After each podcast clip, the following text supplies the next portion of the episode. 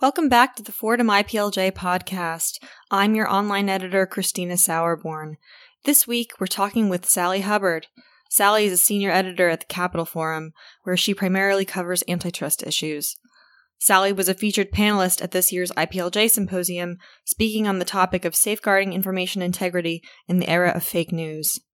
Sally is also the founder and host of the Women Killing It podcast, where she interviews women at the top of their careers about what has worked for them, how they got where they are today, and what they wish they knew earlier. Sally and I chatted about the relationship between consolidated market power and gender and racial inequality. Enjoy!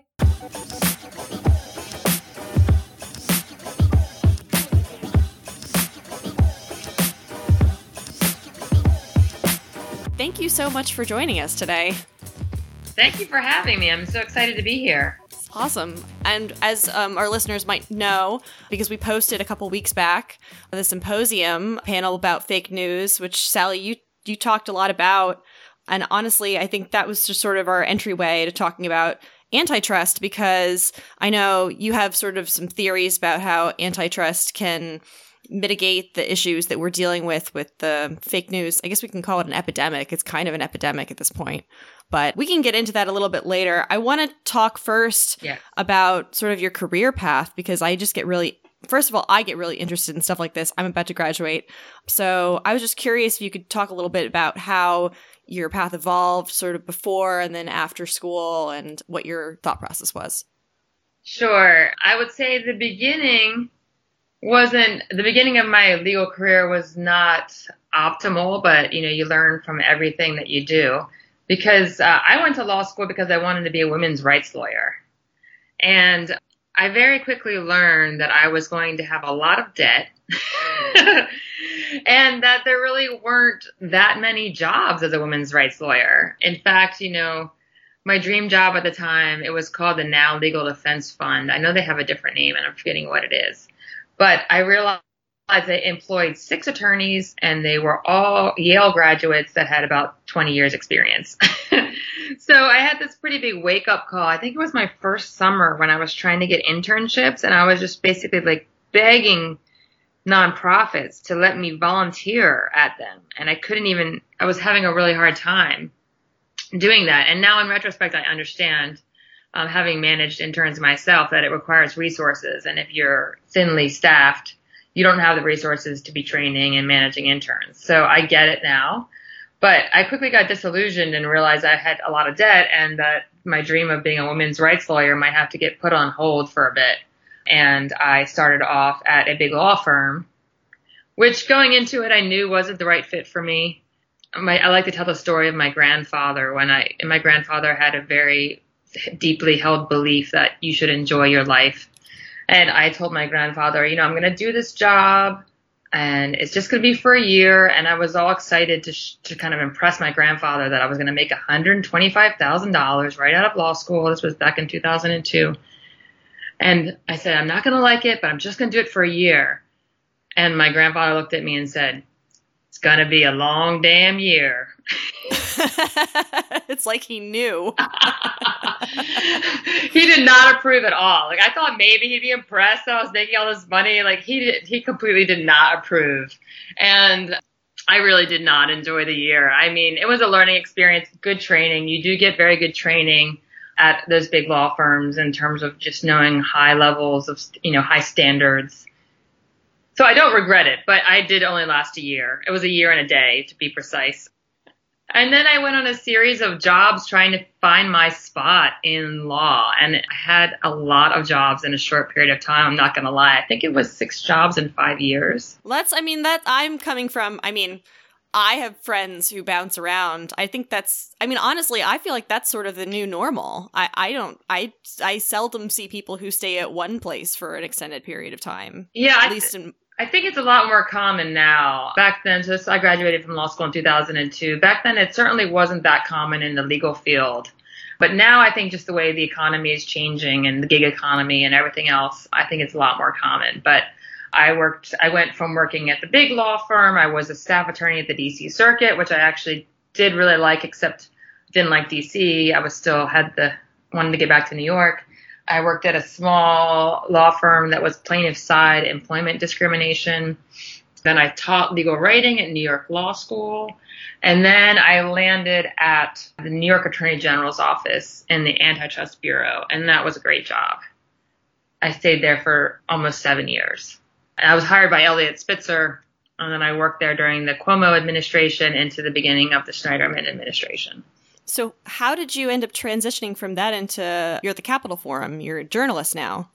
Yes. So, I was in the Antitrust Bureau at the New York AG's office, so I was enforcing antitrust laws. And when I was on maternity leave for my second child, you know, I always say you put a you put an A-type woman on maternity leave and you never know what's going to happen. I decided to start a web startup. so so I was I started a web startup. It was called the Parent Maze and like many web startups it failed. I learned a tremendous amount though, so I have zero regrets about that. But then I found myself thinking I need a paycheck and I've done everything in law, big firm, small firm, government, taught. what am I going to do next? And um, also, the economy wasn't in a great spot, so I was getting a little bit stressed because my training, you know, my qualifications at that point was I was a pretty senior attorney with 10 years of antitrust experience, litigation and antitrust experience at that time, and there was no one hiring for that all the job listings were five years experience. So, so such an interesting thing about the legal profession. It gets harder to get a job the more experience you have sometimes. So I started getting really nervous. And then I actually talked to my life coach who I adore and tried to figure out what it was I was looking for. Jill Richberg, if you ever need a life coach, highly recommend. And I had four sessions with her. And the next day, I found this job with the Capitol Forum. The company was brand new. They were less than six months old a new business model that had never existed. They were hiring antitrust lawyers to write about antitrust as journalists.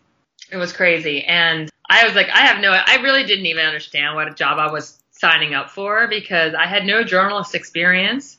So I figured that I would just be analyzing the information and that my bosses that were hiring me who were well connected in DC and politics would be the ones gathering the information. But no, that was not the case at all. wow. yes. So I had a, you know, kind of thrown in to learning how to be a journalist and it was a harsh transition from having the subpoena power at the New York AG's office to having to just beg people to give me information for no real good reason.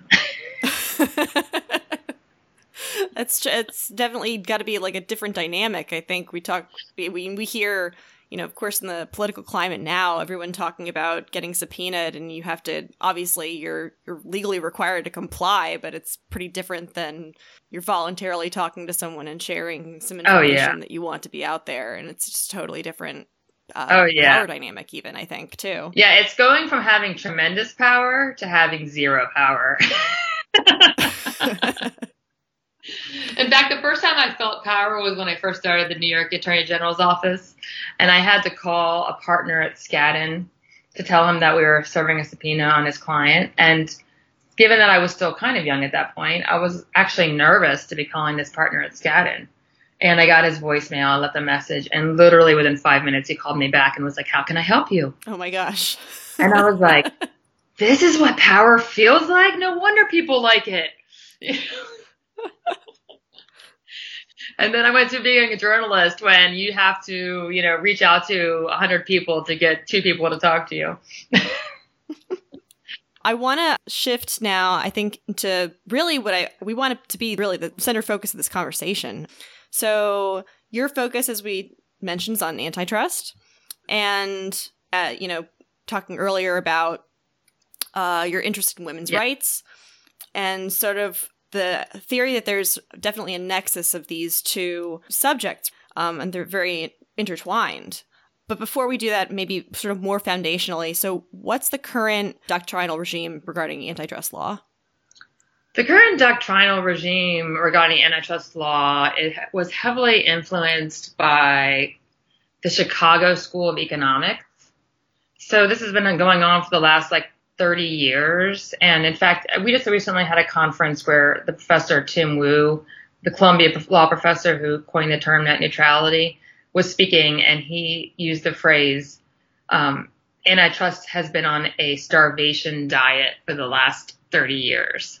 And I thought that was such an appropriate way to describe what's been happening with antitrust. And it was driven by kind of Bork and the Chicago School Economics uh, movement, which focuses primarily on whether, like, if you're evaluating a merger, you're looking at whether it's going to cause high prices, whether it's going to create efficiencies, not looking at kind of the big picture of market structure and competition, but much more um, economically focused. And so if you can't show that the prices are going to go up, then everything is a-okay under the antitrust law, the way that it's currently being interpreted. But if you look at the history of antitrust law and even the purposes for which it was enacted, it was about concentrated power. And you, there's a quote from Senator Sherman when he was introducing the Sherman Act which is the one of the main antitrust laws, saying, you know, if we would not bear a king of trade, I mean, a, a king as a political power, we won't, we shouldn't bear a king uh, of trade. And there's a great article by Lina Khan that pointed this out to me called Amazon's antitrust paradox. Mm-hmm. And she talks about how Amazon has been able to pretty much avoid antitrust enforcement because it continues to offer low prices. So we've gotten to a state where, because of this lax enforcement and this filter through which antitrust law has been put, uh, we have a highly consolidated economy at this point. And do you think that that sort of like you were saying about how Amazon continues to offer low prices, we have, you know, Walmart offering really, really low prices and everyone being on Facebook and sort of this pop consumer high level of consumer popularity that I think continues to sort of drive this idea of well, you know, everybody uses this. It's like it's in such widespread use. I mean, do you think that that's sort of what's behind maybe the the lack of um, regulation?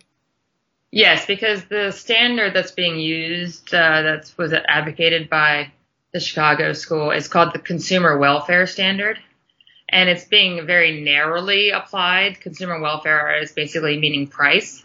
Instead of looking at all the other things that a consumer should care about, like choice, quality, maybe, you know, a consumer is also an employee and maybe they want to have some bargaining power in an economy that's not so consolidated or maybe they are a, work for a company that sells products to Walmart or Amazon and doesn't want to be getting squeezed by their market power so that suppliers get squeezed when they're having to sell to giants like this. And then they pay less to their employees. So a consumer is also an employee. So it's been this very narrow focus on this consumer welfare standard, but then also a very narrow aspect of what a consumer's welfare is about, which is just prices. So consumer in like the very narrow, like you're buying things versus the broader look at like a consumer is just a person in this economy that has lots of different roles in it. Exactly. And I mean, if you're buying things, if you're only looking at, okay, well, they're getting low prices, but not looking at, well, your wages have gone down because of the concentration in the economy, what sense does that make? It makes no sense. And you actually, you recently wrote an article for Forbes talking about antitrust and sort of how it plays into the gender and I think racial even inequalities. Um, so how, and I guess also why do you think that those current power concentrations are impacting those inequities? Yeah, so there's been people, a lot of people, including Senator Elizabeth Warren, academics like Lina Khan, Zephyr Teachout, a lot of people who have been making this connection. Zephyr, Zephyr who is a professor at Fordham. She is. Yep. Um, and, and I've been heavily influenced by her scholarship. You know, a lot of people who are making the ties between antitrust, you know, consolidation and income inequality, right? Because this issue of income inequality has been a big problem that everyone's been focused on, the 99%, the growing gap between the rich and the poor. And I actually hadn't seen anyone making the connection to gender and, racial inequality. And of course, anything that affects income inequality, anything that amplifies income inequality is also going to amplify gender and racial inequality because the people who are going to be at the top are not going to be women and people of color, right? you know, we already have huge wage disparities between women and, and people of color and white men. So if those general wage disparities are getting worse, women are going to be especially hit hard as well as people of color. So I wanted to make that connection. And, and part of it was actually my own struggles because this last year has been such a busy year for someone like me who specializes in antitrust and tech platforms on one hand and women's issues on the other with my my podcast um, women killing it and i kept telling myself there's too much going on it's been such a busy year like everything is blowing up i need to pick one mm-hmm. of these passions i can't do both of them and that is when it finally hit me that they were actually the same passion. And it was really just about preserving the American dream and equal opportunity, whether it be for a small company going up against a big incumbent in antitrust or whether it be for someone who's at the bottom of the hierarchy wanting to have an opportunity to compete on the merits. It's amazing. And you actually you spoke on a panel before the I believe the Congressional Antitrust Caucus about this. Yeah, it was very exciting because I wrote this article um, making this connection between monopolies and gender inequality, and I wasn't sure how it would be received. There's a lot of people advocating for a very narrow view of antitrust. Most of the people are on the payroll of big corporations. it was very exciting because you know, I wrote the article and then they reached out to me and said they wanted to make a whole panel on the topic of monopolies and inequality. So that was super exciting to see it immediately have some sort of an impact and, and this antitrust caucus, which is a newly formed group in the House of Representatives, being interested in this was, was super exciting. So do you think there are any specific policy changes or even I know sort of difficult with this administration, but legislative action that could be taken that maybe would move the needle on this issue?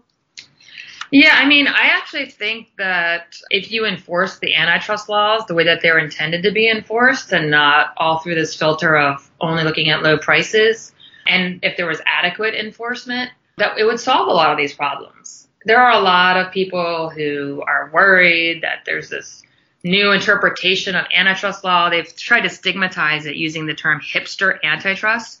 This apparently in DC is an insult. I kind of understand why. I mean, I don't know. I live in Brooklyn, and I'm like, I would love for someone to call me a hipster. Believe me, they don't. hipsters don't think that I'm cool enough to hang out with them. So I think it's hilarious that that is like an insult to call someone a hipster antitrust. But what I believe is not actually that you need to rewrite the antitrust laws drastically in some kind of total new way of thinking about things. I think you just need to get back to the roots of antitrust and its original intention and what it was even before like the 70s, you know? Um, if you enforce the antitrust laws and you don't have such a highly consolidated economy, there will be more opportunities for women and people of color. I mean, it's just the more concentrated power is, the harder it's going to be for women and people of color to break through those glass ceilings. How do you think I mean, what would be the sort of starting point for that type of enforcement? I mean, if we're if we're not really talking about like a big, we're just we're really more talking about a policy enforcement change versus something I think that might be bigger for people. So I think a better thing is to look at one main obstacle for enforcers who do want to be aggressive is that there's been there was a series of case law that came out a lot of them, the decisions were in the 90s that really made it harder for antitrust enforcers to bring monopolization cases. Those are cases under Sherman Act Section 2. There's a lot of bad precedent. You know, we used to have causes of action like predatory pricing. And with predatory pricing, there's a recoupment test, which says that you can price below your cost and make it impossible for anyone to compete as, against you as long as you never recoup those profits which is exactly what Amazon has done. So anyone who's trying to bring a predatory pricing case has to show recoupment, which is very hard to do. And a lot of times there's not recruit, recoupment. Companies that are huge conglomerates might lose money on one product forever and use that as a way of drawing in business on other products. You know, Amazon can never make money on books and it's fine. Amazon actually doesn't need to make money on anything because it's being completely floated by investors. So there's some legal standards. An example is predatory pricing. And as I mentioned, Lina Khan's article goes into great detail about that. other standards that could be fixed. There was a case called Matsushita that made it really hard to bring uh, monopolization cases and monopoly leveraging cases because it says in order to kind of show that a monopolist is leveraging their monopoly to take over a second market that's adjacent to it, which is what these monopolists do. They take their primary market and they leverage it to take over another market, like we saw in the Microsoft case in the 90s. They took the operating system monopoly to try to take over the browser market. The standard now is that you have to show a likelihood of success in taking over that second market. And the way that the courts look at that is if you have greater than a 50% share of that second market. At that point, it's way too late. So there's some case law that could be fixed. So a legislative fix would be to look at some of these cases that are making it really hard to prevail on a monopolization case and, and changing those those legal standards so that enforcers will feel more confident about their chances of succeeding. That would be a good first step. On the other side of the coin, too, I think maybe there might be, I don't know, you know, again, this is sort of not really sort of antitrust, but more looking at private actors and fixes sort of on the interior of these companies and even big firms regarding diversity and inclusion and moving people up to the higher levels. I mean, I've actually worked in diversity and inclusion and I know it's sort of a slow road arriving at a level of more equity at the top levels. But do you think that maybe promoting competition could address sort of stagnation on a lot of these initiatives? You know, I think the more free and open our, our economy is, the greater chances women and people of color will have of ascending to the top ranks of companies. Because if you have, right now, we have these huge companies with gigantic market cap dominating the, their industries they are going to be very conservative and status quo oriented and keeping white men at the top, right? So if you have a much more dynamic economy with new firms that are coming in and challenging the incumbents, I think you're going to have greater opportunities for women and people of color at the top. I also think there is, you know, a parallel between monopolization and these issues that we have with, with diversity and inclusion. You know, I've wrote in my article that the glass ceiling is really just a cartel, right? it's a, a cartel of, of white men. So that's a common thread between enforcing anti-monopoly law and breaking up the monopolies that we have in the C-suite and the boards of directors and at the top levels of companies. Um, but I do just think the more dynamic your economy is, the more opportunities there will be for uh, women and people of color to ascend to the top. You interviewed, I think I'm I'm trying to remember which episode it was. It was a recent episode where you were speaking with two women who were with I think a venture capital firm. I'm trying to I I'll remember right. in the show notes, I'm sure their names. It's okay. I, I can tell you. It's Victoria Fram and Allie Burns. Yeah. With, oh my god. With Village Capital. So great. It was a great conversation. You know, I was thinking about and I think you even wrote in your article about the idea that there are sort of these ideas that are out there that if you don't have other women picking up on them and like you know even investing in them i mean that's sort of how these these projects get going right and another big monopoly is the venture capital world i mean if you look at the percentage of funding that women and people of color get it's very very bad um, in terms of you know the funding that they get to start their companies and so that's why i was so excited with what Village Capital is doing. They've invested in a, a, bunch of different startups, and 40% of their startups are either founded by women or have a female co-founder. And they're also investing in different parts of the country because right now we also have kind of uh, investing monopolies in San Francisco and New York. And there's all these people in the rest of the country that have ideas to bring to bear and you know, it's just a lot of missed opportunities, a lot of missed potential and missed economic growth by the kind of very concentrated way that money is given for new firms. So just we need to have more female venture capital firms. I know, I know. I keep scratching my head, being like, "How does one become a VC?" How does Maybe that's. I know. I, we, I don't- I have some friends in San Francisco. Maybe I'll ask and see I should have asked. I should I can ask Allie and Victoria. Um, I know. But- I think that I've been hearing about a lot of new firms that are sprouting up, so that's great because you hear these stories, and I've heard it time and time again on my podcast that these blinders, these blind spots when you only have when you don't have diversity at the table and making investing decisions and making any kind of business decision leads to worse business outcomes. right. You know? Well, and you, and I think you talked a little bit too about the idea that I mean, even just the simple one, which I know people have mentioned this idea that when you have when you have a diverse decision making team on any decision, it doesn't matter, you know, it can be really anything, but the idea that like just having all of those perspectives at the table just leads companies and firms to just make better choices. Exactly. Exactly. And and when it comes to any business decision, and then also with investing, obviously the thing that I've seen is when you had the white male investors, they would primarily invest in companies where they could see the market need.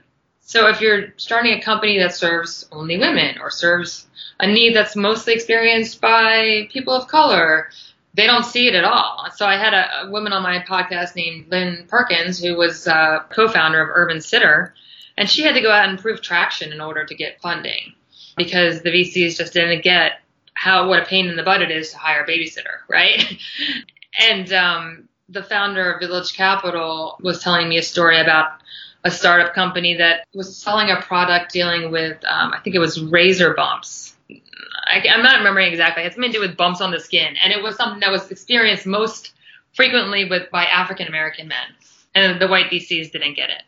There was a story recently also about breast pumps, new breast pumps not being able to get funded, and like there's these great new inventions for a much more improved breast pump, and it can't get funded. If you had if you had women at the table, believe me, they would be like, innovate that, please.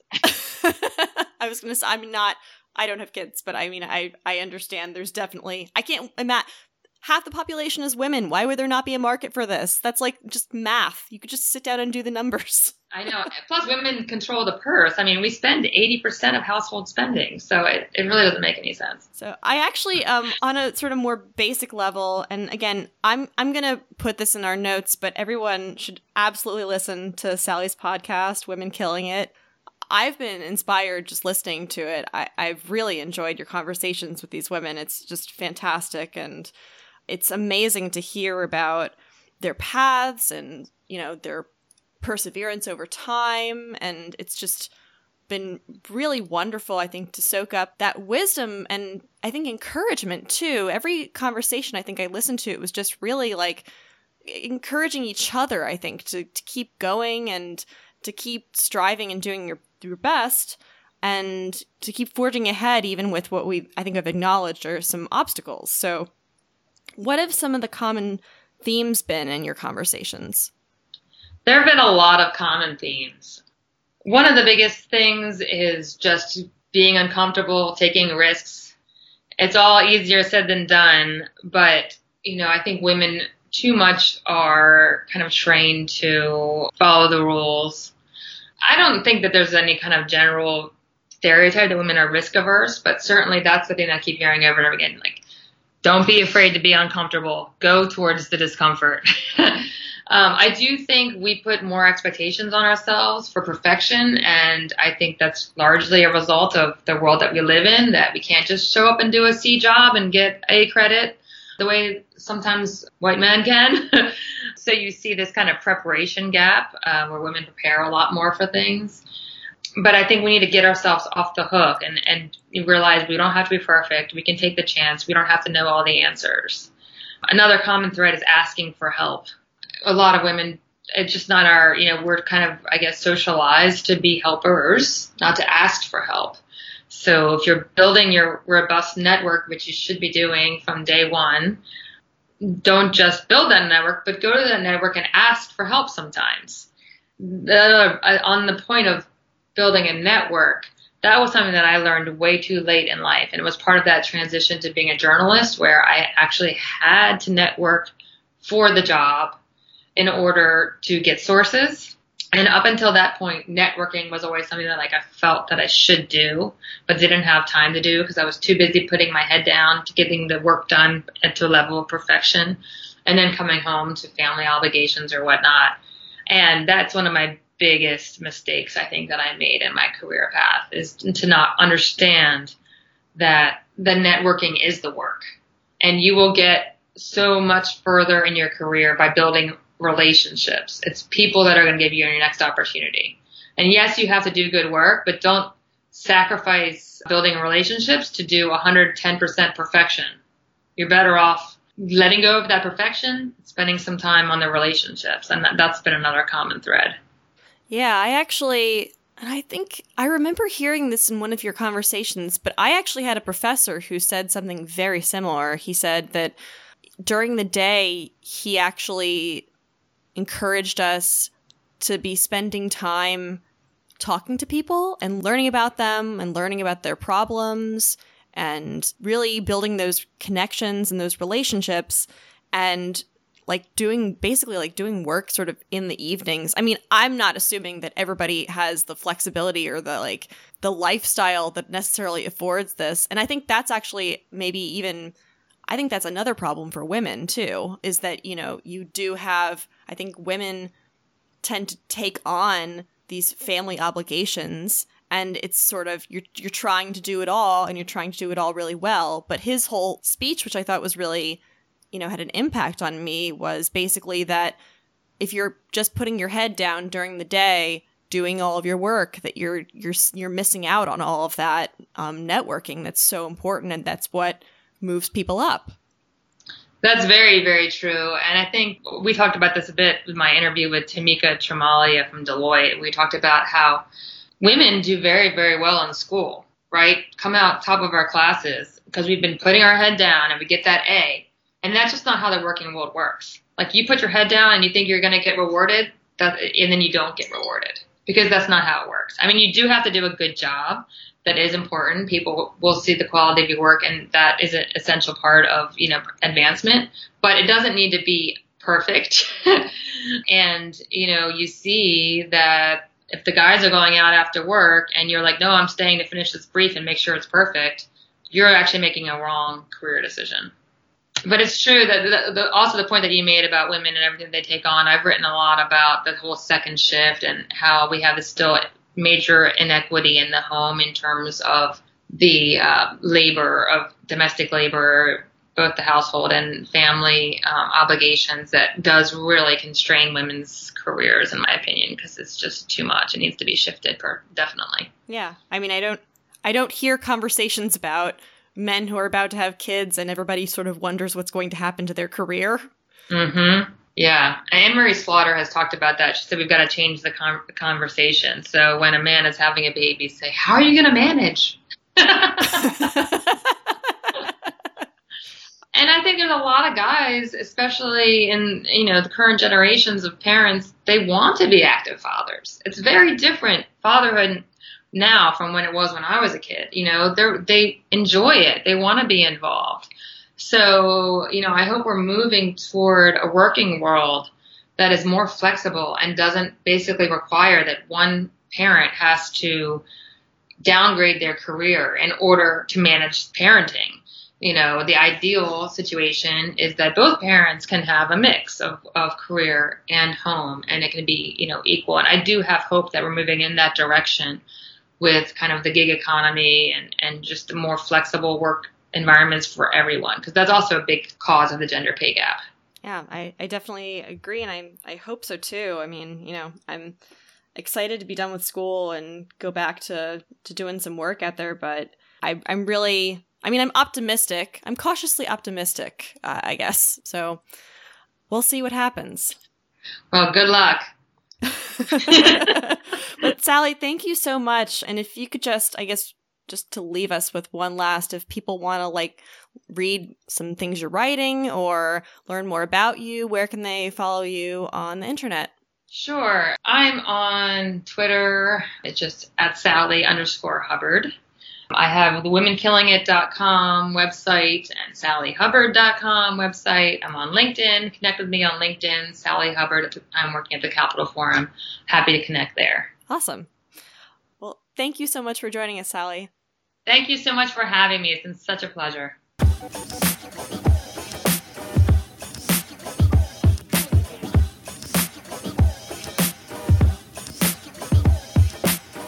The Fordham Intellectual Property, Media, and Entertainment Law Journal is a publication staffed by the students of Fordham Law School. Our faculty moderators are Professors Mark Patterson and Joel Reidenberg. Our Volume 28 editor in chief is Alex Kirk. Our managing editor is Matt Hershkowitz. A huge thank you to Sally Hubbard for being part of this week's episode.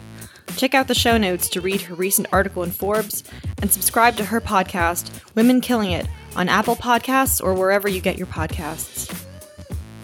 Subscribe to us on Apple Podcasts to make sure you don't miss a single episode. If you liked what you heard, please rate us and give us a review. It lets us know how we're doing and really helps our visibility as we continue to grow year after year. For more information about Fordham IPLJ, please visit our website at www.fordhamiplj.org. You can follow us on Twitter at, at FordhamIPLJ or on facebook.com slash FordhamIPLJ.